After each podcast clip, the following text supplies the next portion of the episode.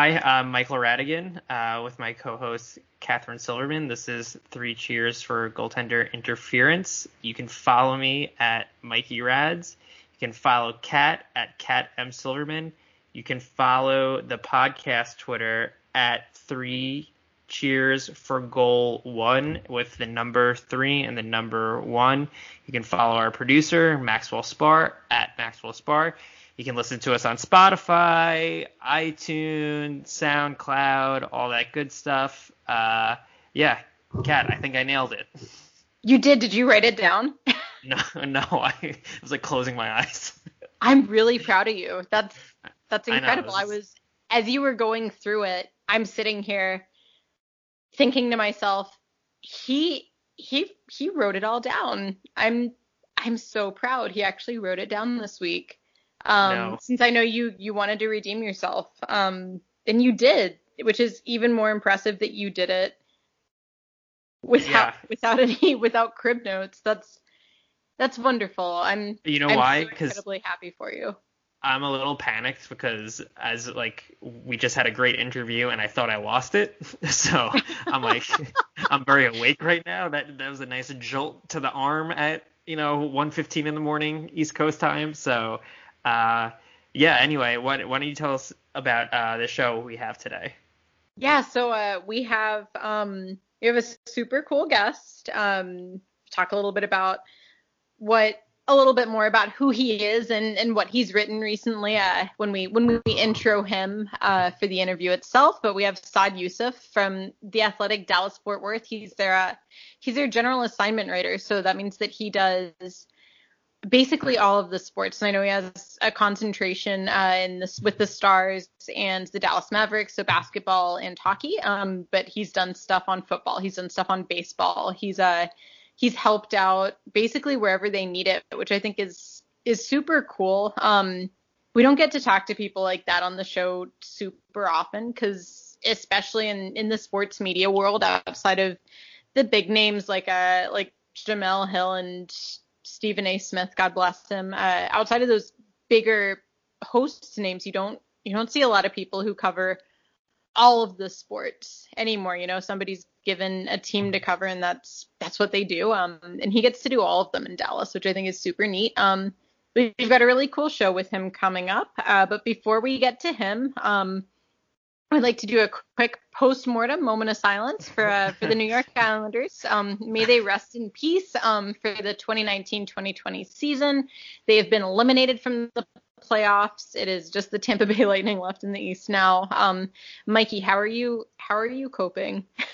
I'm so tired. I'm so I'm just so tired. Uh, no, uh, good. It was it was a really it was a really fun run. This is probably the best Islander team in my lifetime. Uh, I was born in 1990, and I've only really they've been in the conference finals twice. Once when I was three, and once when I was 30. So this is really the best uh, conference final, uh, best Islanders team I've ever got to witness. And honestly, uh, it, it was a good run. They made a lot of people on hockey Twitter mad throughout this playoffs because uh, for whatever reason people just like to rag on the Islanders. That's how it's been, you know, for decades. So um, that was cool.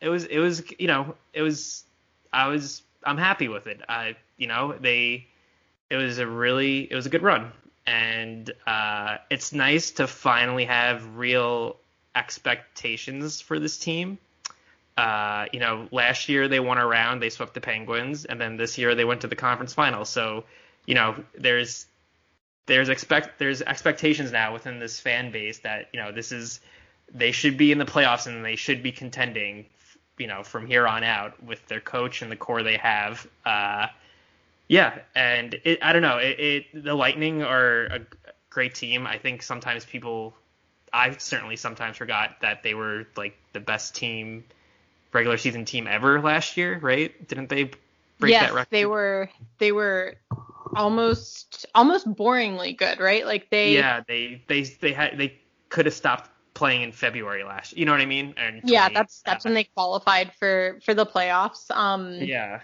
Which is crazy because the Coyotes beat them seven nothing in a game last year. Um Yeah. But No, they they only lost like 10 games last year, one of which was to the Coyotes, bafflingly enough, thanks Louis Domingue. Um, yeah. And, so, and then they got swept, which was delightfully weird. Um, then they come back, they add a couple, you know, they add a couple pieces that, you know, did they need? Probably not, but it still makes it still made them good. It makes them good. You know, it rounds out their you know their top nine forwards or whatever and their top six defensemen and they added those pieces and Vasilevskiy is still a top three goalie in the league, might be the best goalie in the league still. Uh, so, and you know, they kind of just they beat uh, the Blue Jackets in five, they beat the Bruins in five, and the Islanders pushed them to six. Uh, those la- games five and six that went went into overtime, it, it, the Islanders just seemed gassed and like they were hanging on. Uh, and you know they lost a heartbreaker in game six. I thought maybe they'd be able to force game seven, but Tampa's just good. There's just they're the best team. There's a reason they're the best team. Uh, it's like every every pass you watch they make, it just tape to tape. It's unbelievable. Uh, there's a lot of skill on that team, but you know the Islanders pushed them to six, which was more than any other team has done so far. So, uh, yeah, it's it's what was really interesting to me is I think there's kind of this misconception about the Islanders that the team is just Barry Trotz, Mat Barzal, and then just like a bunch of like dudes who can't skate, which is like not really the case. Like Brock Nelson is a good player, Anders Lee is a good player, Jordan Eberle is a good player, Josh Bailey is a good player, Anthony Beauvillier is a good player, Adam Pelech's a good player, Ryan Pulock's a good player, Varlamov is a good player, Thomas Greiss is like they have a good team. Uh, and so it'll be interesting to see what they do going to the offseason, like every other team uh, in terms of the flat cap, and you know they're gonna have to move money around like everyone else, so that will be interesting. But I think uh, the goal will be to add just another piece or two to their top nine, either internally with one of their young guys, or take a stab at a one-year deal with someone, and then you know get, run this thing back. And they also they're adding the best KHL goalie, uh, Ilya Sorokin, next year to tandem with Varlamov. So I think they're in good shape. I I think they'll be another playoff contender for at least the next couple years. So that um, overall, I'm actually not pissed about losing. I'm not mad. You can put in the newspaper that I'm not mad. Not even mad. I'm not even mad. I'm actually laughing. not mad. I'm laughing. I'm not crying. I'm fine. No, no I think it's an outsider's perspective. I I didn't really have the Islanders on my radar, not because I thought they were like they weren't the Montreal Canadiens, right? They weren't a team right. that I thought had no business being in the playoffs. Sure. Um, they were a playoff they, team, but they weren't like a dark horse like other. They weren't a marquee team, right? Like they sure. didn't have. You mentioned all those guys. You talk about Josh Bailey, Jordan Eberle, uh, Ryan Pulock, um, Anders Lee, Brock Nelson. I always forget about Brock Nelson, who's He's fun. Like he's one of the best. Great. He's one of the best number two centers in the league. Like when it comes, like he's, he's great. he's very good. and I forget he's a, about him all the he's time. a troll too. Like he's good at like he's sneakily good at agitating. Like uh, he'll he'll throw like a stick, you know, to the midsection every now and then, which is always fun to watch. When that's great because he seems yeah. super quiet and yeah, and I he's guess so that gets laid overshadowed back. by they they also they still have Cal Clutterbuck, right? And I mean Yeah. he's he's a role player, but he's He fun to on that- watch. Yeah, he plays on that fourth line with Casey Cizikas and Matt Martin. It's a very good defensive fourth line. That is like they're That's very a line good. that gets under your skin. Yeah, that's a good fourth line. They don't, you know, give up a ton of chances. You know, they they keep. They're great at shots suppression. So. Uh, and they're great. All those guys, uh, Cal Clutterbuck and Casey Zigas are huge uh, penalty killers for them. And he's yeah, he's a great role player too. So yeah, they He's got not just he's not just a good role player though. I think uh like if I had to name my favorite player on the Islanders, um it's it's probably Cal Clutterbuck because what a name. if we want to if yeah the name's amazing um just the the style of play outside of his actual hockey skill the way he yaps at other guys you see Oh. his mouth moving out there 24/7 and it's He'll- he'll exaggerated by that crazy ass mustache. he chirps everyone and anyone. That's why like and he's amazing at it. He makes Yeah, he- guys so mad. You can see their faces. Like they just oh, Yeah. turn so red. I don't know whose sister he's talking about. I don't know whose mom he's talking about. I don't know if he's talking about their underwear showing, if he's telling them they have like they have acne behind their ears. Like I don't know what creative insults he's coming up with because guys have heard all all the usual stuff. Like they're yeah, of course. they're used to it. They brush it off, and like he still manages to make guys mad. So I'd I'd love to have him mic'd up for a game, which means it'll never happen. No, it'll but never. I yeah, love him. 'cause- I think he's yeah. fantastic, and I but I I always forget. You know, you that's a that's a laundry list of names that are good they're good. They're not. legitimate NHL players. They don't have Right. anyone on that team. I think that you look at and you're like, that guy shouldn't be in the National Hockey League. Like, what's he doing here? They Yeah. they're all good. Yeah, we they just- also have- they got J, uh, JG Pageau too from Ottawa. Like he's another guy. Forgot that- they got him. yeah, he was he was great this playoffs, and like he's he's locked up with the team. So yeah, you're right. They don't have like the marquee superstar. I'd say Barzal is probably a borderline superstar. He's incredibly exciting to watch and one of the best skaters in the league. He's But also um, a little bit of a troll. oh, he's he's yeah, absolutely. It's great. They've got a Uh, couple trolls on that team. yeah, they're very. I mean, the thing is, they have. I think Barry Trotz is obviously like a top one of, if not the best coach in the league, just because uh, he's he's gotten them all to buy into the team first mentality and all that, and playing for each other, and you know, important. I know people roll their eyes, but intan- intangibles and things like that, but it's it's showing results. Uh, their biggest need is going to be a guy for the power play, uh, like a trigger man that can score some goals. That which I feel like uh, I don't know. Maybe there'll be some guys out there like a Mike Hoffman type guy if he's not doesn't come too expensive. But we'll we'll see what happens. It'll be an interesting offseason. I think it's gonna be fun. Um, that's that's a team that I don't think they get nearly enough attention. Um, No, they're they're the little brother. T- they've always been the little brother team, just in New York City. But when you when it's all said and done, besides the Yankees, right now they're the most successful sports franchise in New like in the New York City area.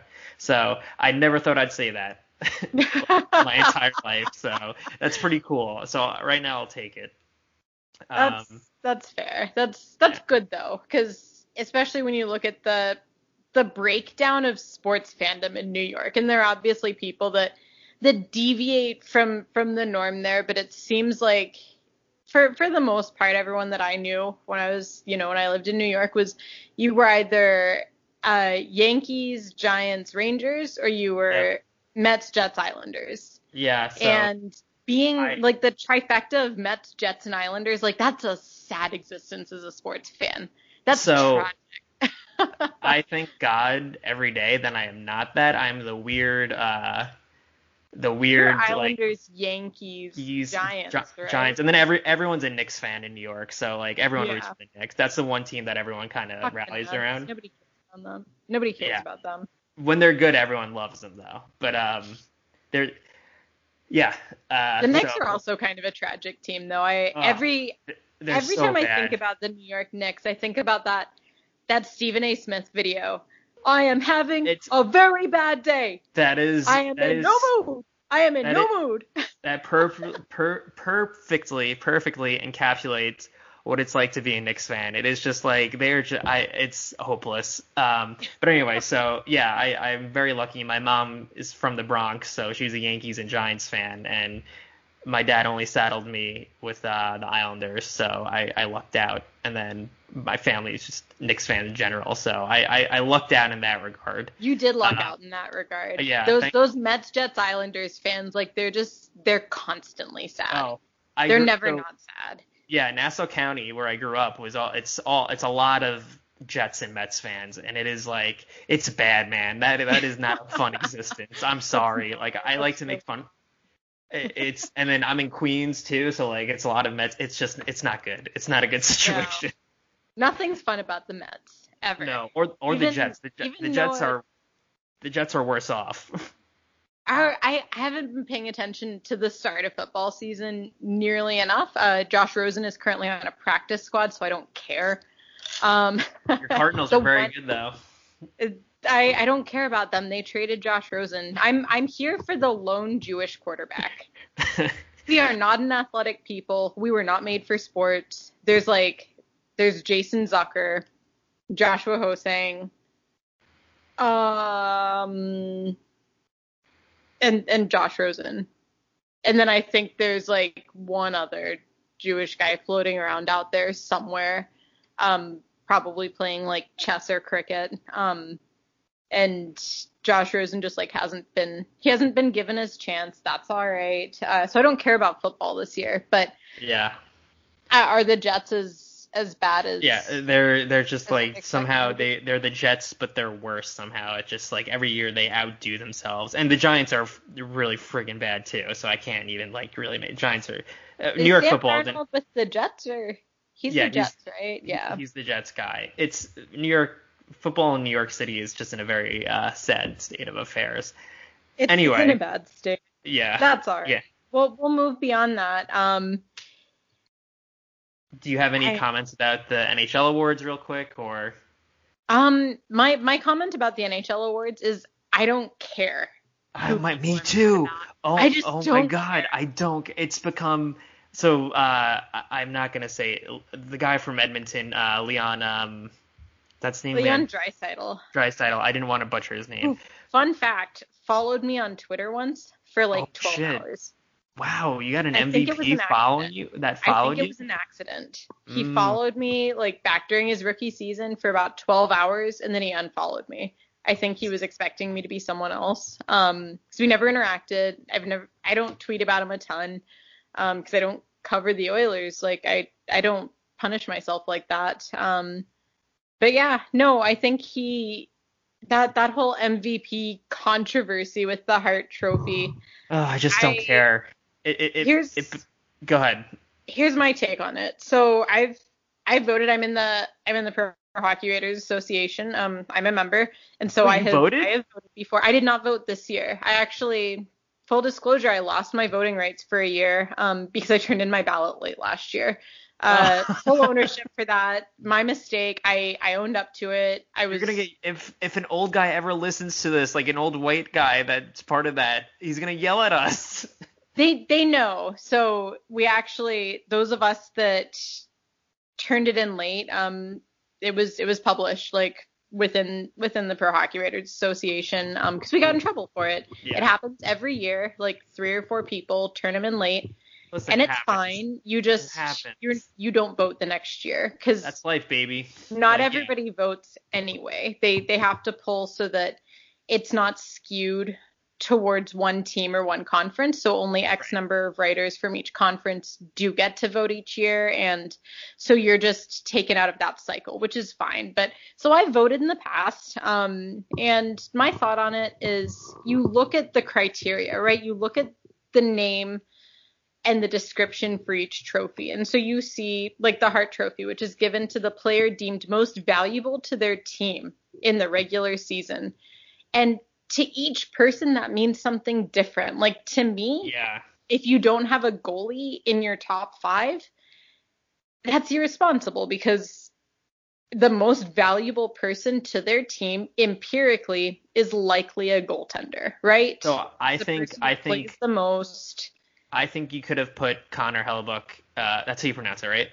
Yes, and I think I think he deserved probably he deserves to be he deserved to be in the top five. I would say, right? That's fair. Yeah, I think that's perfectly fair. I think Elvis Merzlikins could have justified some votes. Jacob Markstrom Sure. could have justified some votes. Um, but then you look at, you know, the way that most people vote, which is based on Points, I guess. It's based on Yeah. points, and then you look at how how Dom Luszczyszyn, who is the person who's under the most fire for it, you know, he left Leon Draisaitl off of his ballot entirely because to him, Leon Draisaitl was Yeah. not defensively good enough. He was a defensive liability. Um, so the net gain from being their team's leading scorer uh, wasn't enough to justify it for him. And that's that's his take on it. My take is that it should involve a goaltender. So mine's in the opposite direction. You know, it should be almost entirely on on the goaltending. Uh, but if you want it to be a full complete picture, like a two-way, 200-foot game, most valuable at all ends of the ice, that's the Selke. Like you wouldn't Yeah, vote what- for Leon Draisaitl as the Selke, and so each award sort of blends into itself, yeah, right? it's how people interpret it. Like the Right? Norris, it it absolutely is. There's the Norris for the best defenseman. There's the Selke for the best defensive forward. There's the Lady Byng for I mean, if you look at the Lady Byng, that's the one for the player who's deemed the most gentlemanly, uh, which whatever the fuck that means. Pardon yeah, my wait, French. you, you Um, only get like 10 penalty minutes in a season if you whoever has the least penalty. on that one, I literally I took a look, I sorted it at the end of the regular season, and I looked to see who had the fewest penalty minutes of the leading scorers. And I scrolled down enough to see who the top defenders were who had low penalty minutes to see if any of them deserved to be in there. Um, because I think at one point I did have have a, a defender in my in my Lady Byng group. Um, but it's tough. I mean, I go based on scoring and then the net gain of you know not having the penalty minutes, which in theory that's valuable having a guy who doesn't take penalties for your team and still manages to lead in scoring. A guy like Johnny Gaudreau doesn't take those penalties, scores for the team, but we don't consider that the Hart. So I don't know. It's it's such a subjective thing. Um, It just also consider it subjective too. The players have their interpretations of who they think would win it. Um, so I was I that's what I found most interesting. That's the Ted Lindsay Award, the one that guys from the NHLPA vote on, right? Mhm. And they voted for Draisaitl. Dra- I can never say his I can't say Draisaitl. any. Yeah, they they voted for him. So like, I don't know. I think that's kind of worse than something too. They play against him. Yeah, that's. I mean, it's it's a slightly different award because it's the most outstanding player Gotcha. is the Ted Lindsay, and then the Hart is the most valuable player, and so it's it's just these little differences in in the wording, and so I think it's it just it opens up such people's yeah, votes. yeah, it's then it becomes a debate about analytics versus non-analytics, and it, it's just like you go down that fucking road, and it's I don't it's tiring. It's just tiring. Like I don't care. I really don't care. and it's stupid and I mean there are some people who I think do deserve to get if not made fun of for their votes uh it's worth taking a look at how they voted Why you and voted wondering how objective they are um Sure. Sure. because like there was there's a guy who who covered the Kings um I forget what his his name is. I think it was like Frozen Royalty or something. Who during one of the the Calder votes had some player who was barely still in the age range to be considered a Calder nominee and did okay, but wasn't. It was oh, it was Yanni Gourde. He voted for Yanni Gourde for the Calder, and I was like, "Are you Why? like, are you okay? um, it was it was bizarre. Like Yanni Gourde had a good season playing with spectacular line mates as an older player who had 80 bajillion seasons in the AHL before making it up to the NHL and barely qualified for it based on games played and age and all that stuff. And He's so 28. yeah, it was it was super baffling, and so I didn't fully understand that one. Um, somebody voted for Tristan Jarry for the Hart, which I find equally baffling. Like I don't I don't get it. Um, I think there was another one that like Tony DeAngelo got some votes for the Norris. That's baffling to me. Nobody on the New York Rangers deserved a Norris vote. Not a single person. No. Um, doesn't matter if you're the best defender on the New York Rangers. Like you were Yeah. still bad. The I whole think- lot of them. yeah, I think. Uh, I mean, with the Rangers, you could have. Uh, I personally, with Panarin, if like. If he won uh, the Hart, I would have been like, okay, that makes sense. If MacKinnon won the Hart, I would have been like, okay, that makes sense. But yeah, like like you said, I don't care. I don't like. I think when people do have like kind of like outlandish votes, like you mentioned, like it's like yeah, like maybe you should explain why you voted for this person.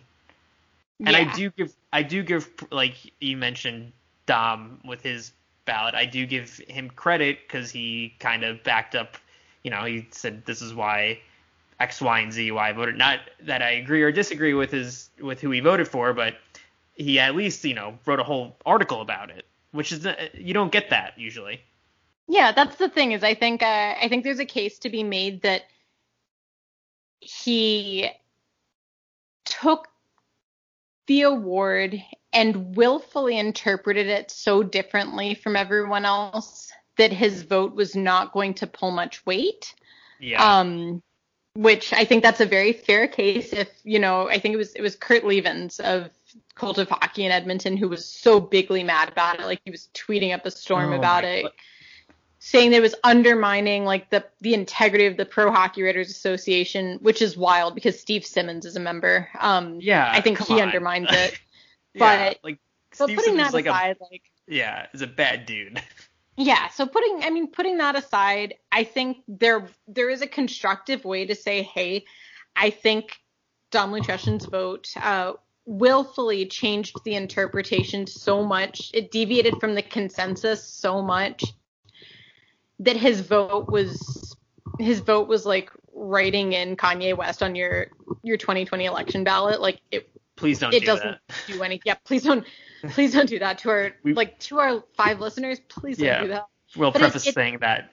it was like that. It where his vote was not going to change anything because it deviated from the consensus Right. interpretation so drastically.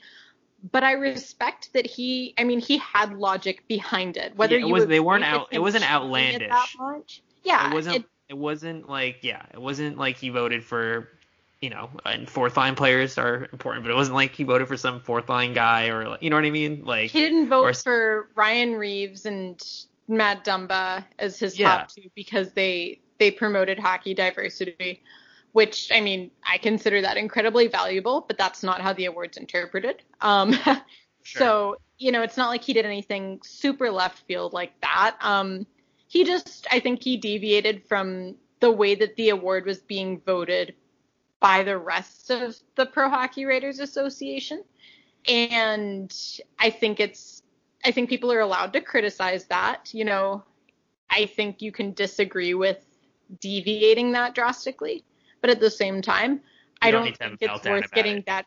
Yeah, you don't need to. we come on guys people are dead like there are actual problems, and like that is Yeah. not one of I- them. There, there's don't- still people who listen to some 41 in the year of our Lord 2020. okay all right purpose. relax So. um and then real before we jump into our uh, interview um NHL came out said you know they're not sure when they're going to start the season uh maybe in December I don't know pos- December in the earliest possibly They January worded it as rather than starting at the beginning of December, there's a very real chance it will get pushed to the end of December, which I think could mean that if it gets pushed to the calendar year 2021, that is not out of the realm of possibility. It So- shouldn't come as a shock. and be, and this was mentioned in a tweet. I don't know who uh, tweeted it, but uh, first of all, the NHL does not want to go. Gary Bettman said they don't want to go into the summer like they are right now. Obviously, like like how they had to do this playoff round. You know, go throughout the whole summer. They don't want to do that again. They want to as least as possible. They want to go into the summer. Uh, they're still doing the Olympics this summer, and, and NBC, you know, holds the, that's a huge deal they have with NBC to broadcast the Olympics. So I would imagine, the, and that's in the summer. So I would imagine the NHL would have to wrap up before then. Uh, I completely forgot about how it'll conflict with the Olympics. Uh, so Which, by the way, like, can we toss in that the way they've been marketing the Olympics as next year 2020? I hate that. I don't want to see 2020 mentioned anywhere in yeah, my just say next summer. As Just say after next. December, after December 31st, I don't want to hear anything about 2020 ever again in my life. Wait, they're still calling it the Olympics 2020? yes, Oh, come on, just stop. Like, stop. they still Just- have like the 2020 logo, and they've been saying Yeah. 2020 next Once summer. this like, once this stop it. calendar flips, come on, please stop. We we all deserve to be out of this hellhole of a year. Like, Right? Like I just I had to get that off my chest because I hate it No. so much. so oh, I my hate it so much. there's no way they play 82 regardless. I think I think you're gonna go to a you get a 60 to 70 game season. Do you think they're going to be playing it uh, with three and fives, or do you think they're going to be playing like back to back to back? Um, Uh, they won't do. They'll do three and fives. So they'll kind of. It'll be, I guess, a little similar to what they had to do in 2013. Uh, was it 2013 or Yeah, It was that- 2013, but they they shortened that season to 48 games. Right. I think it'll be a little more than it'll be more more than 48.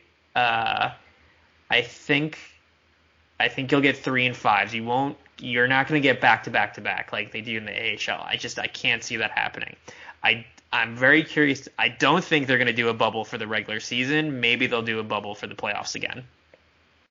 So my biggest question when it comes to looking at the back to back to back versus shortening the season, potentially even to 48 games. Um, so looking at what player, because it it's going to have to come down to player agreement, right? The players are going to Yeah. have to approve it. Um, Sure.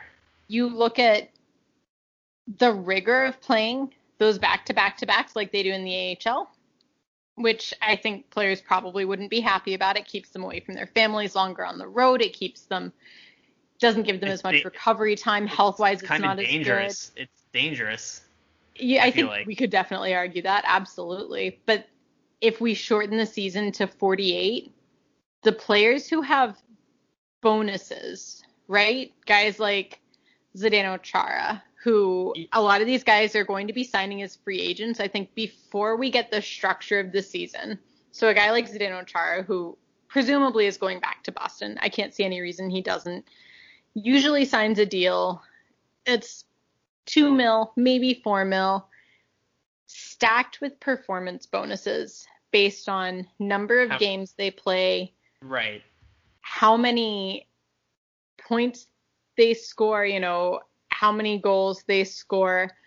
Do you think that we see because some of those guys are on multi-year deals who are on some it's those 35 and over contracts that have all these stacked performance bonuses. Some of them have contracts that are in the middle. They have either a 2-year or 3-year thing going on where they already have those performance bonuses built in based on the number of games they play. A lot of those are at a 50 game. Like they have a 20 game performance bonus that kicks in. They have a 50 game performance bonus that kicks in, and then they have like their playoff performance bonus. Do you think that we see any pushback from veteran players on a shortened season that could potentially rob them of those? Do you think Well- we see that being stacked into new contracts where they talk about maybe a guy like Chara giving a percentage performance bonus instead because we won't know how many games are going to be played, I think, when free agency starts. So they're going to be building these bonuses not knowing how many games they're going to play. Do you think that we're we're going to see percentage? Do you think that we're going to see a potential grievance filed I where they I think ask for more or do you think that we maybe see them push for more games just to help them hit those numbers like what what do you see happening So I'm just looking up because the last the lockout season was in 2013, and that was a 48 game season. That started in that started. I'm just looking at the Islanders schedule because but It started like January 12th or something didn't it January 19th. So that, Okay. that we'll say around the 19th, 20th. So if you start in let's say mid December, late December, you're still getting a leg up. You could probably add another 10, 12 games so you can get a 60 game season, right? Is that fair, you think? Or I think it's fair I just wonder if they're going to try pushing because they they keep bringing up 82 right every time there's no way, there's just about it, no way. talking about 82 and I no that's that's my opinion I think it's there's no way but and I do think, a- think we'll see any of that pushback maybe I don't know. I mean, you had all that. You had the obviously the whole thing with baseball um, this year. I don't know. I I I really don't know. It's going to be tricky. I don't know how you can say it's an 82 game season. Uh, I don't know how it's going to affect contract. I think free agency in general is going to be weird as shit this year, just because of the flat cap, right? I think Like- it's going to be super bizarre yeah I think you're going to see a lot of. I think besides like Taylor Hall and Ryan Nugent Hopkins will probably get kind of what they're looking for, maybe. But I think you're going to see a lot of one year deals for guys, one to two year. Like not you're not going to see lengthy deal three to four year deals that you normally. That's my prediction. I don't know. Um, but yeah, it's tough. I don't know how. Also, what's going to play into it is I don't think the NHLPA is going to would agree to play a regular season in the bubble. again, excuse me. I think that's going to be where they're playing these games is going to be a huge factor for it too. I think. I think that's going to be the biggest thing. Um, Yeah, and I I think- think, we're going to see controversy there because we're going to see some of, especially based on ownership. Uh, there's it's no secret that the political leanings within the ownership groups uh, is, is very widespread. We have some more liberal owners and then we have some more conservative owners Sure. uh, the Jacobs family. um, and I think the more conservative owners are going to put attendance revenue over potential safety and health. Um, they're going to think it's an, an abundance of caution, it's unnecessary, whatever their their talking point is at this point. Um, and they're going to be pushing for games to be played in their cities, uh, potentially with like what the NFL is doing, where certain teams are allowing people in the stands, others aren't. Um, and then we're going to have other ownership groups. Um, Ted Le- Leonesis, um, the owner of the Capitals, unabashedly liberal, right? He constantly talks about how he's striving to make hockey more inclusive, safer, more diverse. Um, I can't see him agreeing to anything that puts the fan base in danger, that puts his players in danger, and puts his employees in danger. So I think we're going to get pushback from guys like him versus guys like Jacobs, who yeah. I don't think is going to get the dollar. two flying Yeah. Yeah. I mean, So listen. I think that's going to be I- a big controversy point. to start if it starts in December, I, I will tell there's no way you're, you're gonna be. We don't know where we're gonna be as a, a country in terms of you know, we, we never really got out of the first wave, but you know what I mean. It's gonna be the you know winter, middle of winter. It's gonna be depends on where we on in a vaccine and if it's you know out to the public. There's so many factors, but yeah, I could absolutely see because a lot of ho- hockey, a lot of hockey franchises all make their money or a lot of their money from gate revenue, right? Right. So is it, are these guys going to value the dollar over personal safety? I hope not, because it is a little different at a, a you know, how big are football stadiums? Eighty thousand, right? Is that Something like that, yeah. it's outside. It's not that I, I'm. I don't know if I would go to a football game right now, but I'm just saying Oh, you're you outside, couldn't pay me to. Right? you could but you're out. pay me to go to a football game. if it's a quarter if it's quarter full and it's outside and you can space out that's a lot different than being in in an enclosed 18,000 person arena you know what I mean it's like it's Right. so yeah I don't know uh it- it's a lot in the air up in the air what I think is I, I think it's just going to be a shortened season I don't think that obviously doesn't make the season any less legitimate even like I'm 60 games that's fine I'm good with that um so we'll see what happens. But um, we will be back shortly uh, with our interview with uh, Saad.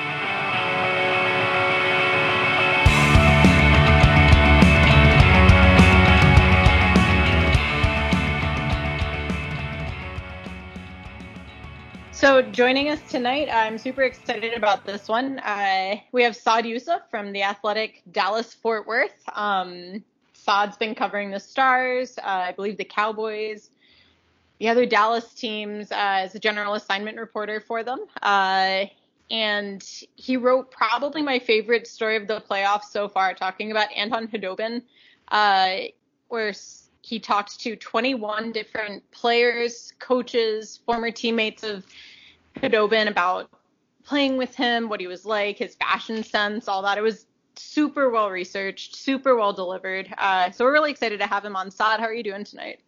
I'm doing great. That was uh that that was uh, definitely a, one of the highlights that I've done in my career. It was a lot of fun to just put together. As a journalist, like a lot of times it's just uh you know stories come out looking one way, and it's like you know what regardless of how it comes out, a lot of times it's like I'm gonna sound like a hockey coach here, super cliche, but it's like the process is sometimes what stands out the most, and the process for this one and talking to all these different people who are like elementary school teachers now and like and car salesmen and and mechanics and all these other people is just like so much fun to do. So yeah that was definitely a, a good time.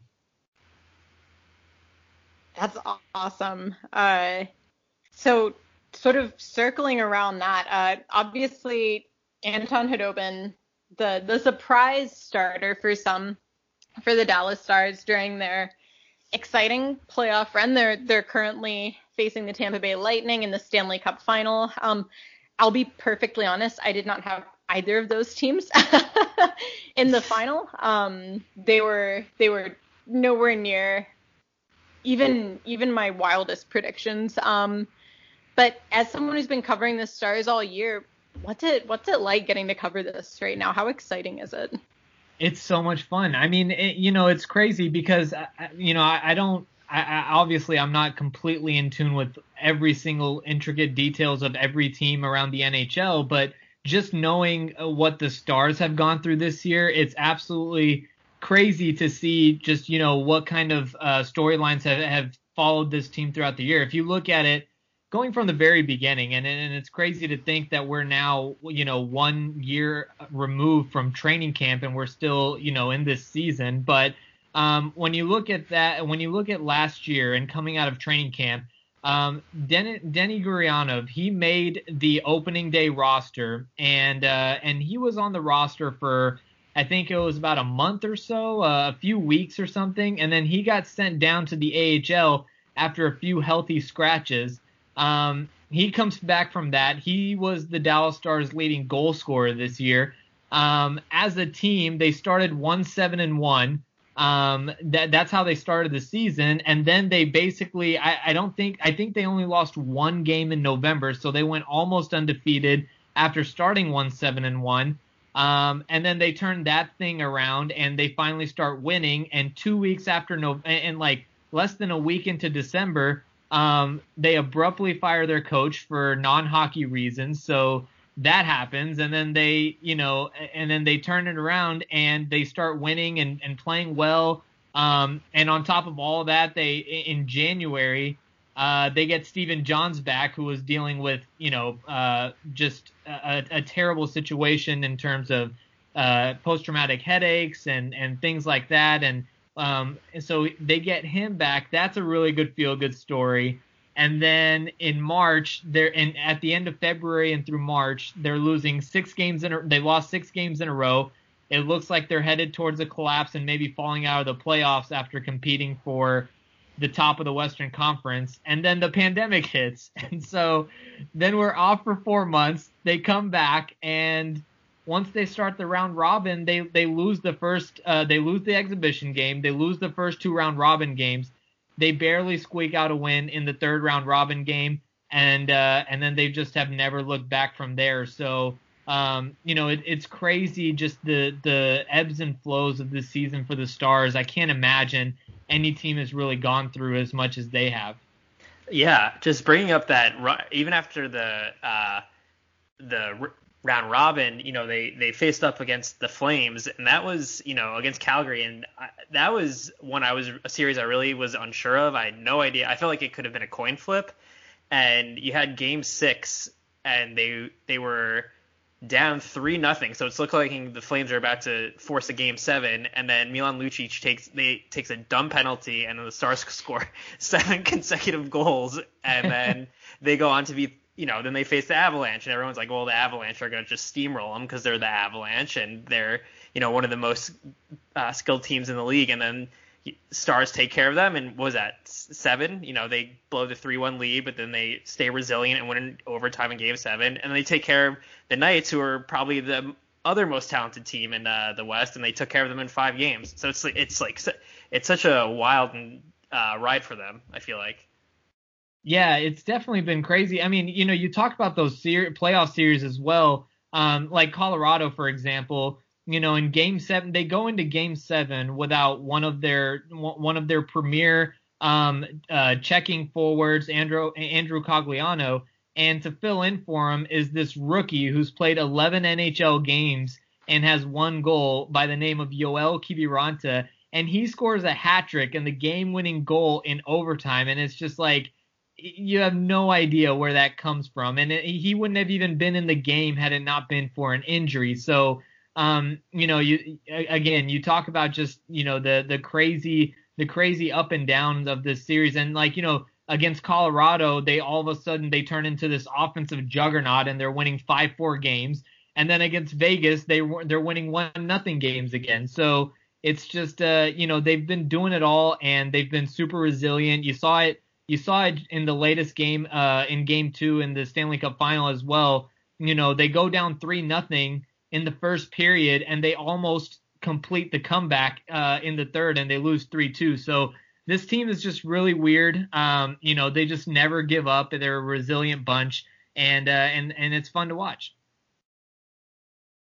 So you talked about Joel Kiviranta. Um, how is he a player? Is he a player that you'd been following? I know obviously you you cover the Stars, you cover all the other teams in Dallas. Uh, how much did you get to watch the Texas Stars? Did you know much about him coming into the playoffs, other than that he was one of those guys who was there for those injuries?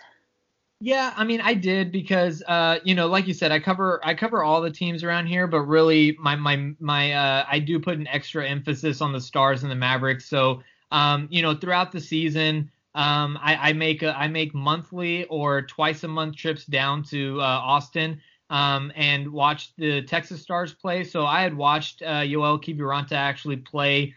I don't know, I would say probably probably five or six AHL games, and then also he had been uh, he had been called up to the NHL for for I think it was uh, about 11 games or uh, a handful of games. So I saw him both in the AHL and the NHL. Um, and and you know you, you feel like he has talent, but again, this was an undrafted free agent, so this is not this is not Denis Gurianov who you know got sent down to kind of find his skill, come back up, and then lead the team in goals. This guy this guy was not drafted. He was he was signed as an undrafted free agent, but um, you know, every time we would talk to the coaches and everything, they would just talk about how how skilled he was, and uh, and you know, some of those things are things that you know you don't you can't really coach at this level. Um, some guys just come in with it, and they're like, you know, they're kind of honing his skills at that point. So, you know, for for someone who was, you know, I guess more plugged into the team, um, it didn't catch me maybe as off guard. Now, it was a complete shock still. Um, but I, I, I was aware of who he was, and when he came in, you know, the, there was a chance. Like he scored the hat trick in that game seven, but really ever since that, he's played the entire Vegas series and two games in the Stanley Cup final. And even though he's not scoring hat tricks every game or, or any game since, he's been playing really well. So, you know, this is he's a guy that that's going to have a future in Dallas. So, that's awesome to hear. Yeah, for sure. So who else would you say? I mean, you look at that top line, and they've. I, I feel like it's fair to say they've had a very up and down playoffs. Uh, say again, Benn and Radulov when they all play together. Who who else has been carrying this team besides them? Would you say? Well, in the playoffs, it's definitely been you know Miro Heiskanen has just been absolutely incredible. Um, it's it's unreal to think this kid is 21 years old and doing what he's doing. He got off to a uh, to a flaming hot start in the playoffs in general. Um, was was breaking all kinds of records. Um, he's he's kind of slowed down on the stat sheet, uh, but we actually talked to Rick Bowness about this yesterday, and you know he he he was quick to remark that you know even though he's not scoring those goals or getting the assists or anything like that, um, he's still he's still a, a, huge impact player. He's their best defenseman. Um, aside from him, there's there's you know and and Anton Khudobin obviously. Uh, you know, and, and, Jamie Benn has had this really, you know, interesting resurgence here in the playoffs, and he's been playing really well. Not quite the Art Ross tr- uh, Jamie Benn, but um, but he's been, you know, he's been putting together some really uh, clutch goals and and things like that. And then uh, Joe Pavelski, Joe Pavelski, you know, was kind of th- there was talk of is he a bust or not? The way that he was signed for a big contract and then had kind of a disappointing regular season. He's come up with clutch goals time and time again. Um, he's been really good. And then, as we saw in the loss in Game Two uh, against uh, in, the Stanley Cup Final, um, J- uh, John Klingberg, he's also been really he's been playing really well all playoffs as well. So they've had a lot of guys step up, which has kind of masked the uh, the deficiencies, if you will, of Tyler Seguin, at least you know on the scoring front. Yeah, even uh, even though Heiskanen has slowed down a bit, he's still a point per game. For that's you know yeah. that's what for a defenseman you'll take you'll, you'll live with that. With the Coyotes had players who quote unquote slowed down during the playoffs and finished with a point per game. So. I Now- think it's bet- him and Hedman, right, for like uh, defenseman point leaders. I think.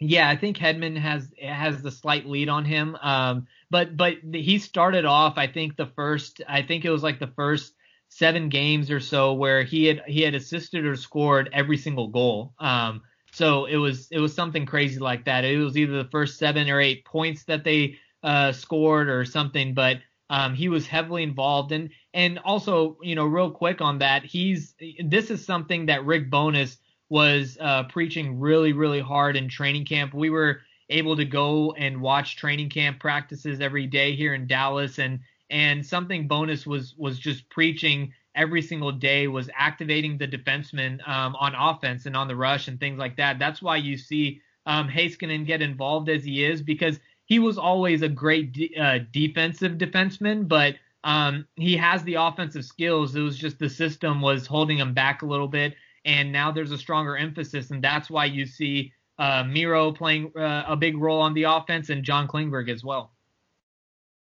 So I wanted to circle back for just a moment to to Joe Pavelski there. He uh, when I was when I was writing up the notes for for talking to you tonight, he's a name that I completely forgot to put on the list to talk about. But how important has he been to this playoff run for you guys? Obviously, in terms of scoring, he's been huge. Uh, I feel like every time I watch, he's he's scoring another clutch goal. He has 10 goals at the moment. I believe he's he's leading you guys in the playoffs. But uh, outside of that, just the leadership and and the playoff experience. I know you have some in Tyler Seguin to an extent. You have a couple other veteran players there. You have Corey Perry, uh, Andrew Cogliano, Ben Bishop. You have some of these other guys who have been in the playoffs before and made deep runs. But but what's Pavelski bringing there?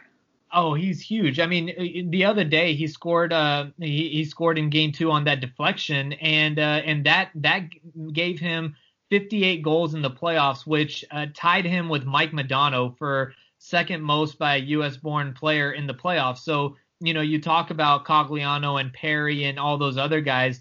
Uh, Pavelski is is I would say on on a on on a different level right now, especially because you know Corey Perry has been I guess you know one of the ultimate winners. He's won almost everything at every level, but he's he's a he's a lot more of a role player. Whereas Pavelski is, you know, he's he's not really just simply a role player. He is one of the premier weapons that the Stars have, and and his his mo, the thing that he does best is you know get in front of the net, those deflections, and and you know creating opportunities in traffic and the good thing is that he's still doing that to a really high level. And he had a he had a, a hat trick earlier in these playoffs. Um, like you said, the leadership has been huge as well because when you look at the guys that are wearing the letters for the Stars, they're guys that have been here for quite a few years and and uh, they've been through some of the heartbreaking playoff runs. Um, but Jamie Benn is the captain, and Jamie hasn't won anything yet, and so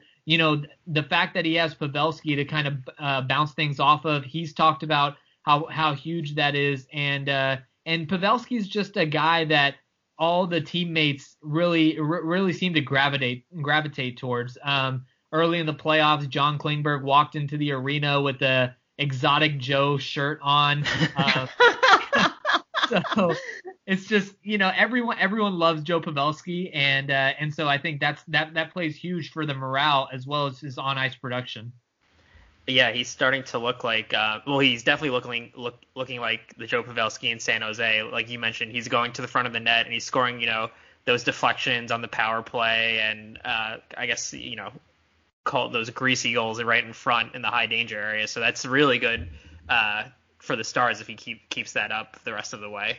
And that's the scariest thing in the world. After watching uh after watching Joe Pavelski with the Sharks for so long against the Coyotes, I feel like because he he I don't know if he still uses it, but he used that all white stick, so he had no idea where his stick was on the ice. Didn't know if it was up in the air or down on the ice, and he just float around there, and he'd sort of float quietly to the net, and you knew he was going to score every time he did it. But talking about that that personality and the leadership presence and guys that you gravitate towards. I don't think we've talked enough about Anton Khudobin. Um, talk a little bit about that story. I know you, that you said that the process was fun, but learning about him as a person, what what did you get from that? Uh, have you? I'm so sorry. have you had a player show up it, on any team that you've covered so far that has just the just the personality of Anton Khudobin? Have you had that at any point with any other team in the past? Yeah, I would say there's one player that that was actually kind of the inspiration and that that kind of inspired me on this story, and that's uh uh the Dallas Mavericks Boban Marjanovic.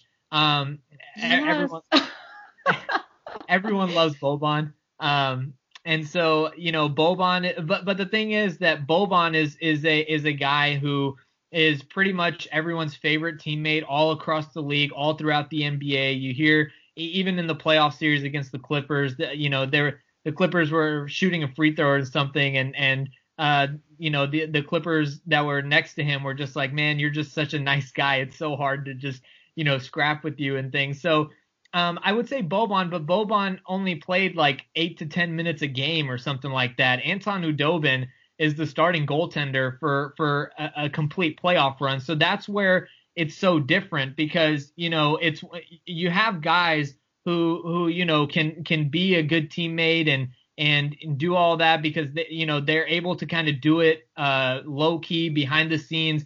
Anton is able to do it in a way, and and, and the other thing is, but like comparing it to Boban, for example, he's a basketball player. They, they, you know, he subs in, he has the opportunity to get big minutes.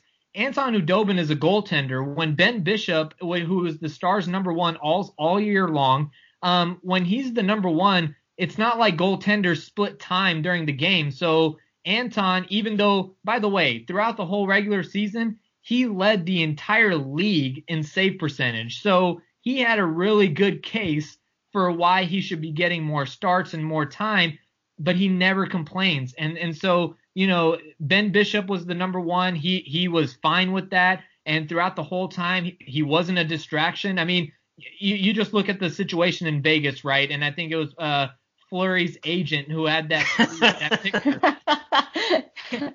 and so, you know, now Fleury's a great goaltender, and so is Robin Lehner, and so you kind of have this balance of these two guys, and, and you have some, e- even if it wasn't from Fleury, you just have some of this stuff, and you just have none of that from Khudobin. He's just, you know, he's just a good teammate. He's a great guy. He's there all the time, even when he wasn't playing. So I think that's what's kind of like what stands out so much about him is that this isn't something that just kind of popped up. Uh, what really, the thing that's popped up uh, most suddenly, I would say, is just the string of dominant performances on the big stage, which he's never really had the opportunity for. Um, but aside from that, the teammate aspect of this, this has been going on for the last two years, and it's and it's absolutely no surprise to to you know the Dallas Stars or anybody that's been covering them.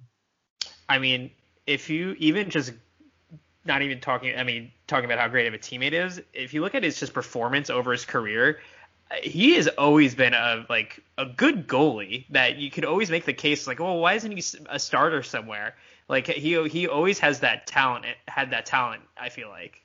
Yeah, he has. I mean, you look at his stops. I mean, he he's, he had, he had, he spent so much time in Boston, and I mean, you're you're dealing with Tuukka Rask and uh, and Tim Thomas and guys like that you know, it's hard to it's hard to get over guys like that. He had he had some uh, good goaltending that he had to compete with against the Minnesota Wild, which which is where he started. Um, and and then in Carolina as well, and then in Anaheim was just a completely unfortunate situation for him. But those are basically his stops. And I talked to a couple of his teammates in Carolina, um, and I think it was Riley Nash who said, you know, it, it, it, was every time he played, he just played so well, but he just never really got the opportunity to to really take the job over and make it his own. So it really was just a matter of, of you know opportunity. Um, and it's crazy that it's come in the playoffs at 34 years old.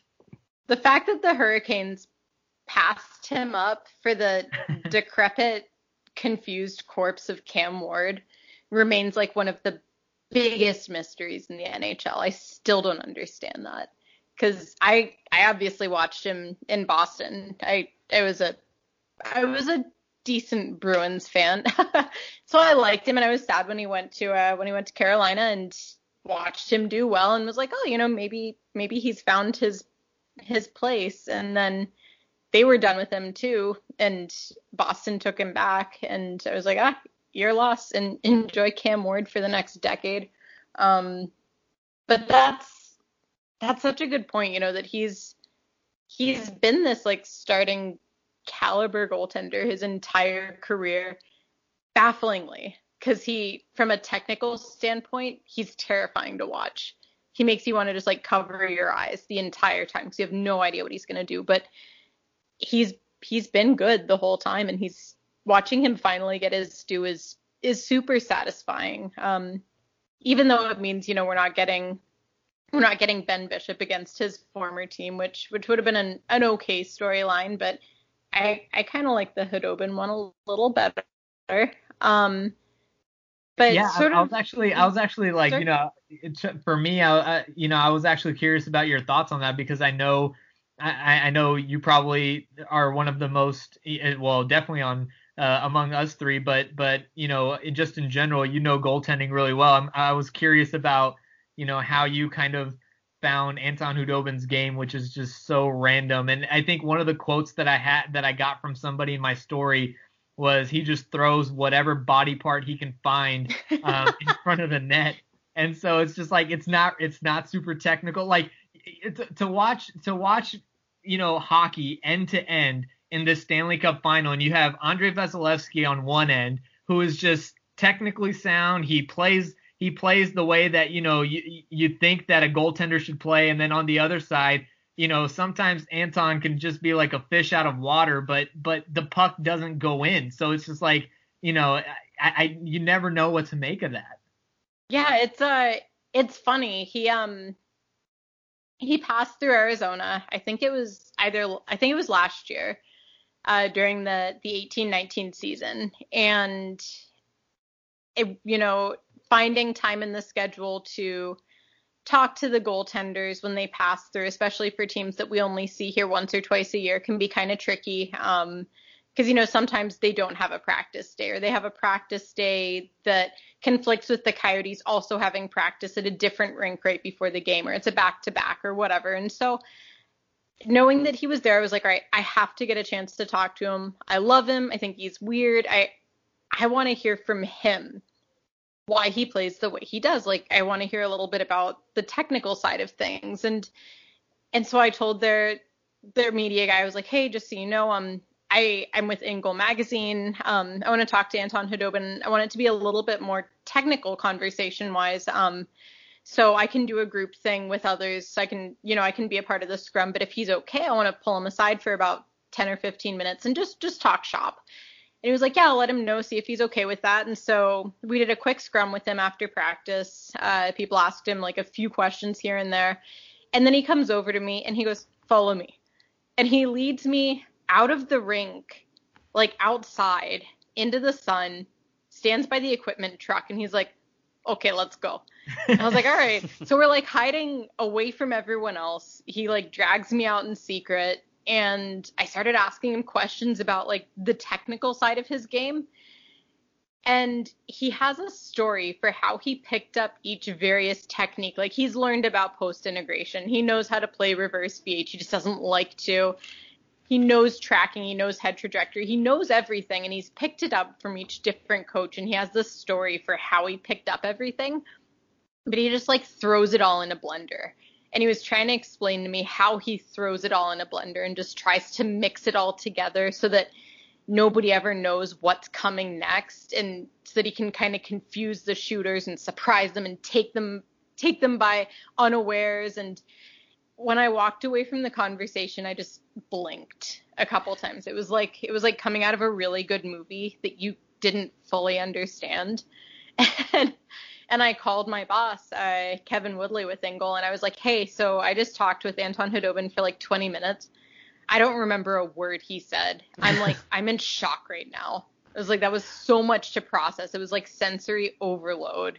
but it was it was so fun to hear from a technical standpoint he has it all but he has no set pattern for how he uses it which is how he ends up looking like he does he just throws whatever he wants he tries not to overthink it he doesn't plan for you know if if the shooter comes at me this way, I'm going to react this way. He just he stands there and as a shooter starts to come towards him, he, he goes, "Maybe I'll try this." And he just does whatever he thinks in that specific moment, which to have the mindset to play like that, I think it's almost like like looking at Dominik Hasek. Like if you asked eight million goaltenders to play like he did, they'd all fail. I was just And- gonna ask, Kat, do, would you compare his style to Hasek or Tim Thomas? Mm, to to an extent, I mean, I haven't talked to to Hasek or, or Thomas in the past, so I don't know if the mindset's the same there. But Right. I think that that mindset of just being able to completely clear pattern forming from your head and just do what seems best to you in that very moment without any it's almost like he clears away all outside distractions and all habit forming material and to have that ability to do that cognitively I think is on the level of Tim Thomas and Dominik Hasek. I think that 99.9% of goaltenders who were told to approach it with that that sort of mental approach wouldn't be able to do it because most people's brains just don't work that way. And that's that's fascinating to me. So hearing like all the stories that you wrote, Saad, like about especially the clothes, like the way he talks about clothes and the Uggs, him walking into practice in shorts and a t-shirt and furry Uggs in a hundred degree weather, like that's just having that kind of personality and brain is it's so neat.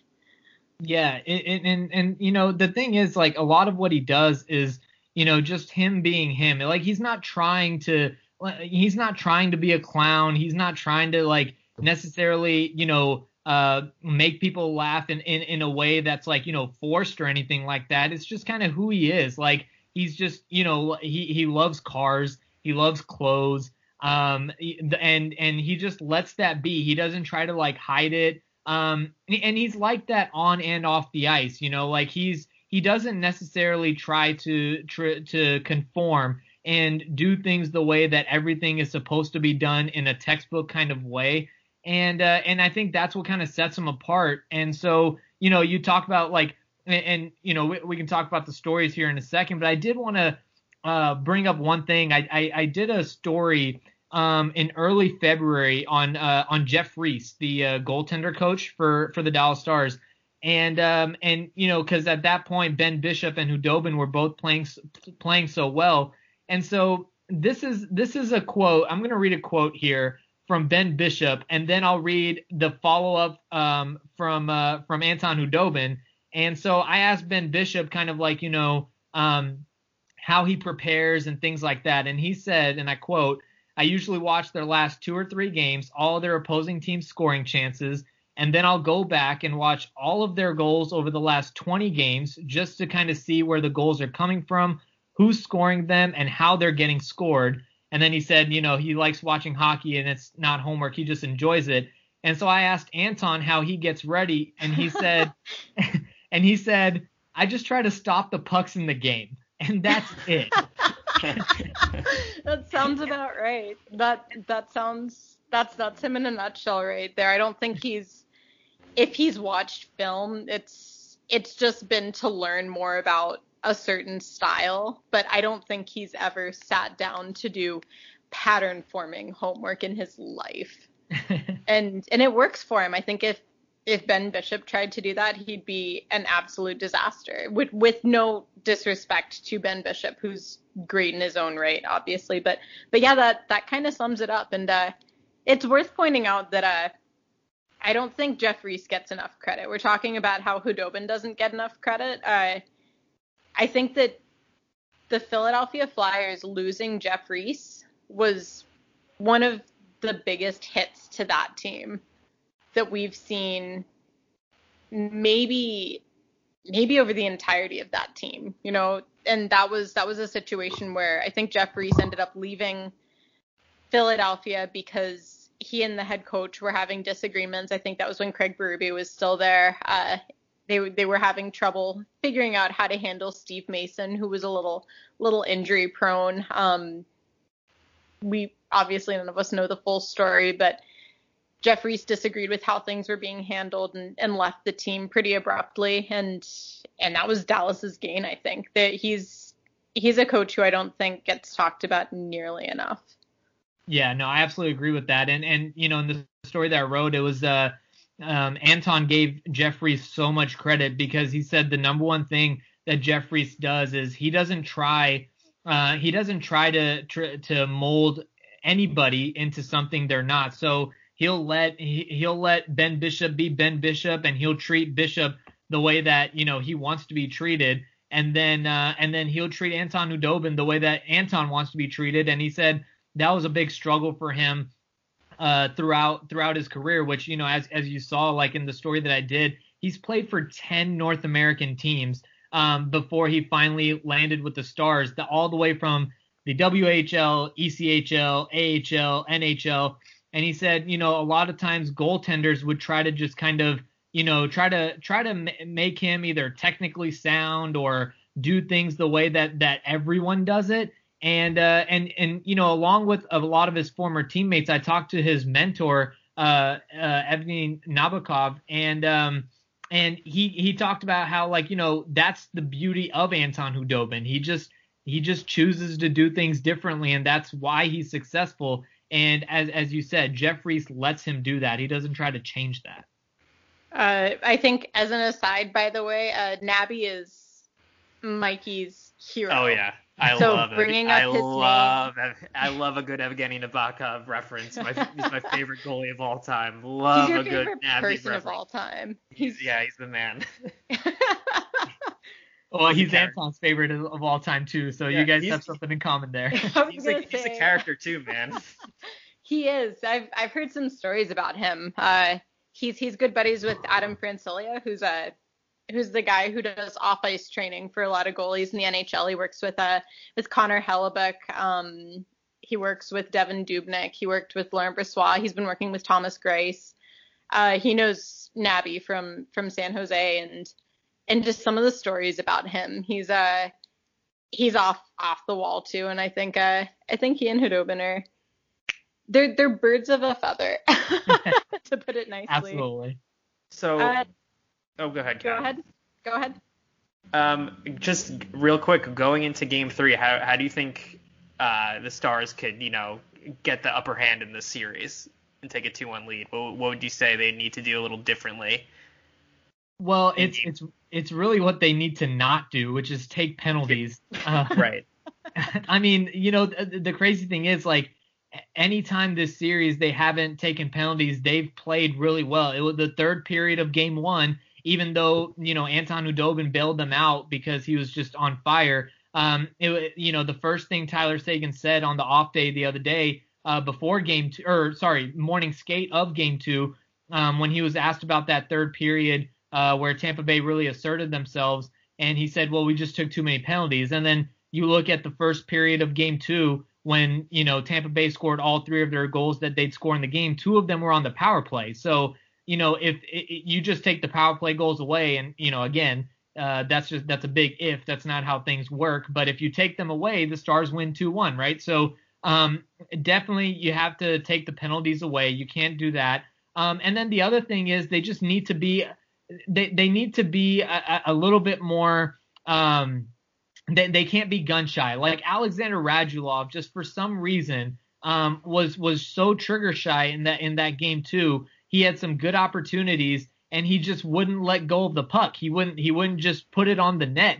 And uh, John Klingberg to me had the one of the more unintentionally funny quotes after the game where he was like, "To score, you have to shoot shots," and it's like, well, well, no, duh, but also at the same time, it's like the the, the the Dallas Stars weren't doing that, and so um, I think they need to just put stuff on net because as we talked about earlier, you have guys like Joe Pavelski and and guys like that who can clean things up on the rebound, who can deflect shots in front of the net and stuff. So you have guys like that, but they can't do their job if the puck never gets around the net. So that's the that's one thing, but but the biggest thing is you got to play five on five hockey. Uh, you can't play with a man disadvantage. Yeah, it's especially when you have a goalie like uh, Vasilevskiy. Like it's you gotta th- throw it in on him and you know try to get him moving too because he's just so he's so good. He's been a beast this playoffs. I feel like. Yeah.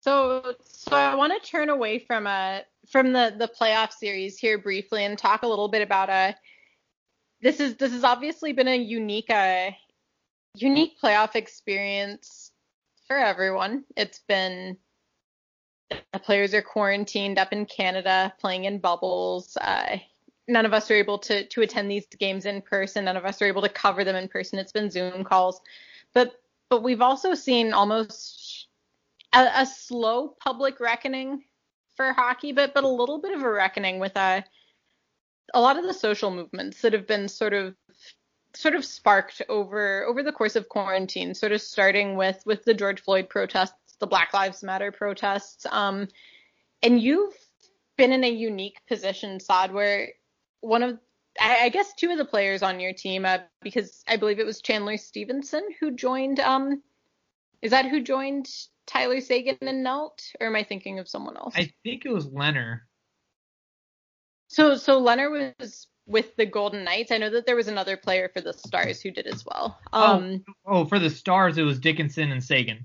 Jason Dickinson, that's it. It was one of those one of those frat boy sounding names. Um, I'm gonna get I'm gonna get roasted for that comment. But so you've you've had a player who's not just been talking the talk. I know Tyler Seguin was one of the first players to comment on the Black Lives Matter uh, on social media, but then he's also been walking the walk. He's been attending the protests. He's been, from what we can see publicly, he's been listening. He's been learning.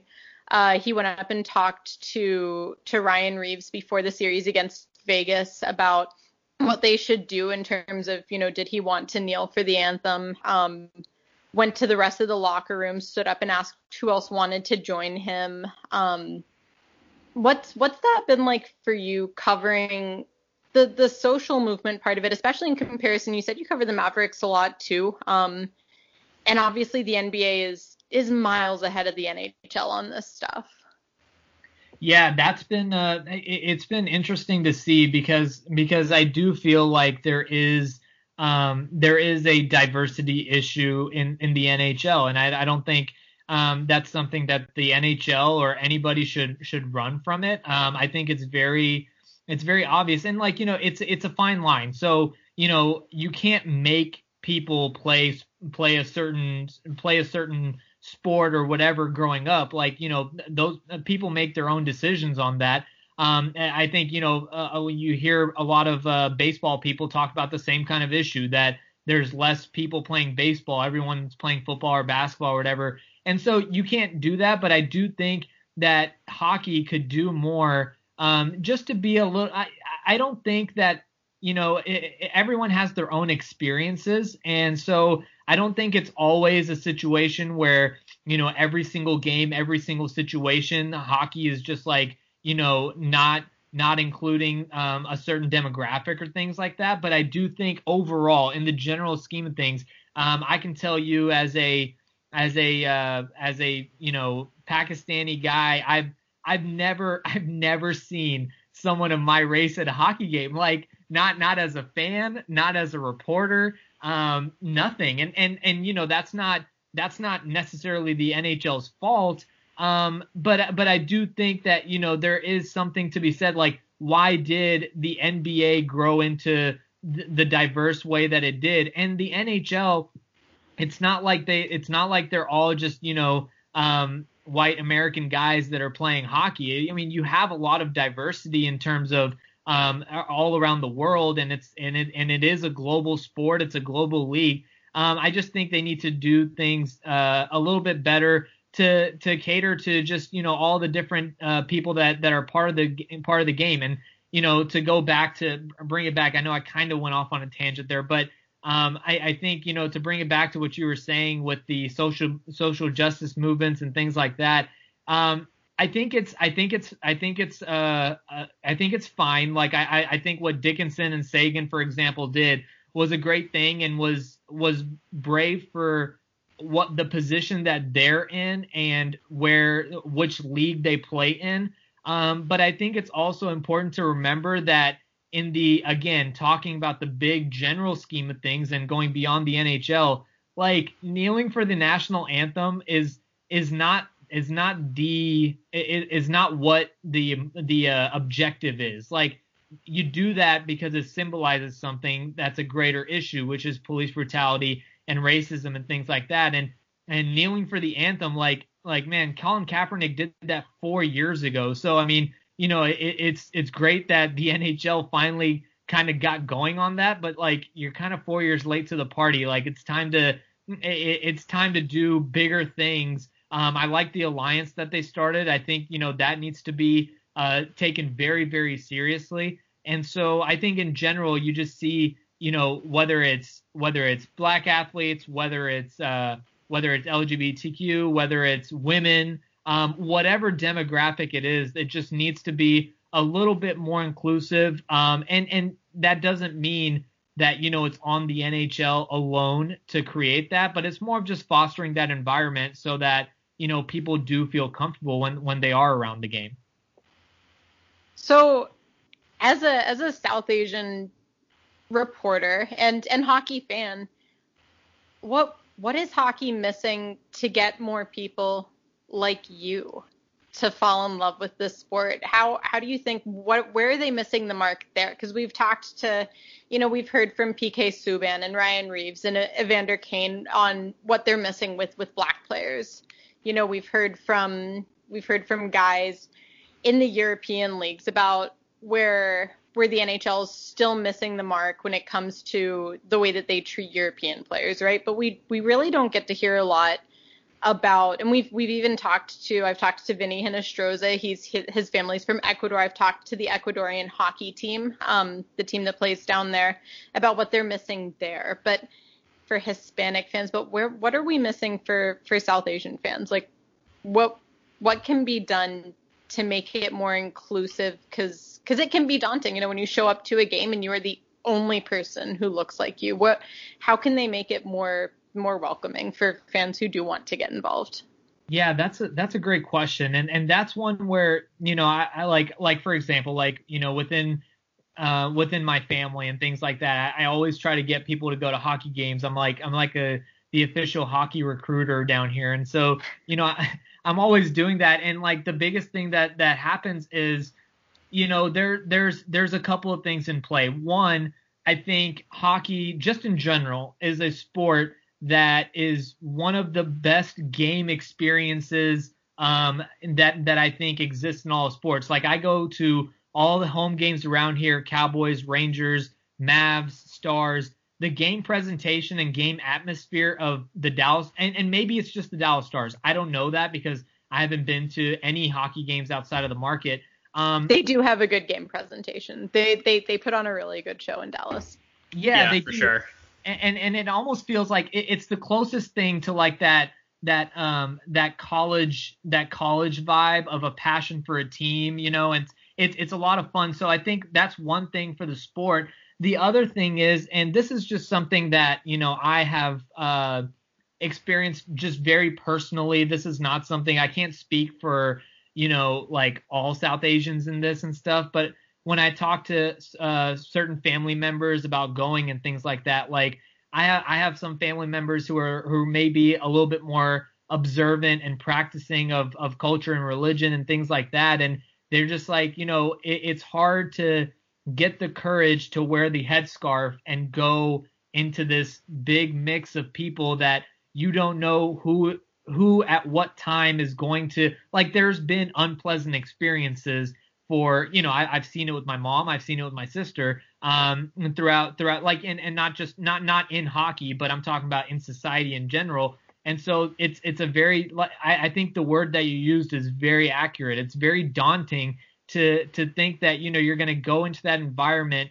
And so it's almost like but it's like you know it's like if you'd never if if people never go then how does that change? And that's the that's the big challenge. And i don't know that i have an answer to that but i do know that you know that's something that that does exist. And uh and i hope it does change. I mean but I, i'll tell you that it's one of those things where you just don't see um a lot of uh i would say you know what not not even you know whether uh, people of color of any color of any you know uh, culture whatever it may be you just don't see a lot of that at hockey games. And I think you know that I think let, let me say it this way. I think that if if the entire culture of the hockey experience changes, if there's more, um, for example, Mexicans, Hispanics, or uh, black people and things like that going, and it just becomes a more generally um, melting pot of a sport, that will then get South Asians, for example, to go more because they're not going into one um, one atmosphere. And I think that's why uh, I think if you ask anybody, you know, it's hard to it's you don't you don't pay anybody with a broad brush, but I think you know most South Asians gravitate towards basketball so much because it's such a diverse sport and you never feel like you're alone. And so um, I don't think you know for South Asians to be welcome, it needs to be something where uh, you know South Asians start going and things of that sort. I think you know if there's more Hispanics, if there's more uh, black people, if there's more people like that, it just creates more of a sense of security that you know if we go, then it's going to be okay, especially in today's political climate. I you, I oh go ahead, Kat. I was I was gonna ask, do you think because I know more teams are coming up with inclusive and and I say inclusive and sort of tentative quotes here, but inclusive nights like like Pride Night and Hockey is for Everyone night and and Hispanic Heritage Night and Western Night. And do you think that holding things like that for different cultures and groups that might have been marginalized and ex- excluded, do you think that that helps get them through the door in the first place, or is that almost performative? Like, do you think that that's a step, or do you think that that's not a like, is it a half step? Is it not nearly enough of a step to get people to come in the door there? Is it is it almost more performative for the fans that are already there, like for those white fans to show up and listen to some some Latino music for the night or to to wave some rainbow rainbow towels for the night. Do you do you think it's doing enough? Um yeah, I, well, I mean, I, I don't know that it's enough, but it but I also don't know like what else you can uh, like I, I say you what else they can like do you know you can't you can't go to people's houses and knock on their doors and drag them to the game. So you know they like i, I do admire the effort. Um at the end of the day like and and here's the other thing is is you know i can't really speak to the lgbt community. I can't speak for for women for for black people and things of that sort. So i don't know you know how those kind of things um resonate with them. But i will say like you know i haven't really been around and seen any kind of South Asian nights or anything like that. So I don't know that that really even that that really even factors in. And and I I understand it because you know there's not there's not a lot of it's like your target audience to even to even pull someone into the door isn't really there in the South Asian audience. So um, but in generally in speaking in general terms with all the other demographics, I think it's I think it's good. Um, it, it's a, it's I, I think the way that you said it, half step. I think that's the way that it really is. Um, the problem is that when when teams even take those steps, I mean, you read the comments on Instagram and things like that, and it's just very disheartening to then see like you know some of the reactions and stuff like that. So um, I, I it, it's a tough one. Um, but I do think that the the diversity thing kind of comes again as a whole. Once you can get one demographic in, another one follows, another one follows, another one follows, and uh, and that's kind of how you grow the sport. Do you do you think that's like also just like maybe an NHL marketing thing too with the players they market? Like for example, I, I feel like you know PK Subban was probably I would argue for a period of time was one of the best defensemen was the best defenseman in the NHL and he won a, a Norris Trophy and I just I feel like the league never gave him the same you know like screen time or advertising as they would with an Ovechkin or a Crosby. Do you think it's you know the certain players they pick to market too? If they change that up, would that help? I think so, and I but you know that exists for that. That's a problem with the NHL with you know, well, it's a problem in all sports, in all different kinds of sports. Like, for example, um, Miro. And like, there are some people who are just finding out about this kid and how good he is. Um, but he really took the league by storm two years ago if you were watching hockey games. You know what I mean? So um, I think the whole marketing aspect is, you know, like, for example, with Miro, he's a quiet kid. He plays in Dallas in the South. Um, and so, and I don't think that the extra effort is there to market someone like him. So, you know, when you talk about marketing color, uh, you know, any any colored athletes and um, and things like that, um, I think that's where, yeah, that that could probably help. But that's a that's a that's an issue that kind of exists all around, and I don't know, you know, like is Sidney Crosby the only one who's going to get like all the shine, and now Connor McDavid and Nathan MacKinnon, and it's like, you know, yeah, those guys are very well deserving of it. Um, and they definitely are poster childs of, of that. But like, let's take it to the NBA for a second. Obviously, this is LeBron James's league, right? Um, and and this has been LeBron's league for the last two decades. But you look at the way that Giannis is marketed, um, and and and you know he's he's he's the Greek freak. He's from Greece, and so uh, that even though he's a black player, he's there's still a foreign aspect to that there. And then in Dallas, you look at the way Luka Doncic is constantly hyped up, and that's different. And and so um, I think the NBA does a lot better job of just kind of you know going all across and making sure that um, everybody gets some shine. And so um, I think the NHL could do that. Um, but but I think a lot of the energy is just spent on the few athletes, and and those few athletes they do deserve it. There's no question about it.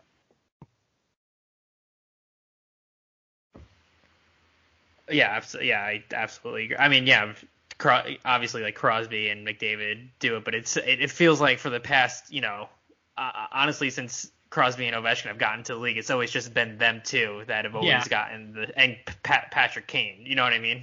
Mm-hmm. It's like the same three guys. They just cycle over and over again. Yeah, no, I I think that is that that's kind of how it's been, and and it doesn't have to be that way. Like even though the NBA has been LeBron's league. It's not like the NBA has ever fallen short of marketing all their other, you know, athletes from different demographics, whether it be, you know, guys like Kristaps Porzingis and you know, labeling him the unicorn and and creating all this hype for him or, you know, other guys like that. You see you see there's a lot of diversity there. And so I think, you know, just because uh, my my, my point is like it you don't have to take any of the hype away from McDavid and MacKinnon to give it to Subban. Like, you know what I mean? Like, you it, that can all happen at the same time. It just takes a greater effort from the league, and that's where I think, uh, you know, they can do a better job. Yeah, absolutely. You're also breaking my heart bringing up Kristaps Porzingis. I'm a Knicks fan, so. I think that's that's a really good point though, especially when you talk about. I mean, looking at just the guys on the Mavericks, you talk about Kristaps Porzingis, you talk about Luka Doncic, you you mentioned Boban earlier. I don't think I've ever met anyone who doesn't like Boban. uh, whether whether you're a Mavs fan or not, like he's he's fantastic and he's getting properly marketed, I think, as someone who's interesting and fun and and you just don't you don't see that in the NHL and I don't know if it is just that that hockey culture of oh we don't want to we don't want to be individuals like we need to be a team or if it's I I don't know how they how they break away from that. But but that's that's a very good point. Um, no, but that's that's a great point by you too and like you know like I was over here just kind of talking about all the stars and Luka and KP but as uh, you know a, a really good point by you there is like Boban Boban in you look at the stat sheet, he doesn't register anywhere in the league. I mean, he's not he's, he's not he's not a bad player. He he he definitely belongs on an NBA roster for sure. Um, but he's an old school center. He's a big guy that doesn't have an outside shot or whatever.